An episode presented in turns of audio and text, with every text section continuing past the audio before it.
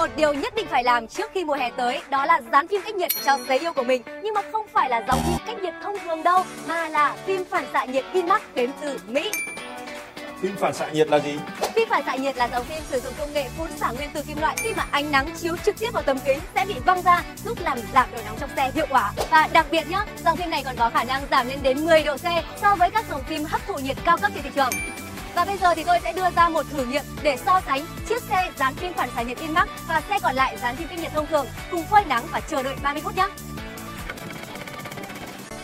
Sau 30 phút thì đây là nhiệt độ thực tế của chiếc xe dán phim phản xạ nhiệt Inmax và nhiệt độ thực tế là 38 độ C. Còn chiếc xe còn lại là như thế nào? Mẫu xe này dán phim cách nhiệt thông thường. Wow, chiếc xe còn lại đúng là một con số biết nói, lên đến 51 độ C. Sự chênh lệch rất đáng kể thưa các bạn. Phim phản xạ nhiệt Inmax dành riêng cho những người hoàn hảo vì cái gì cũng muốn có, vừa chống chói này lại còn vừa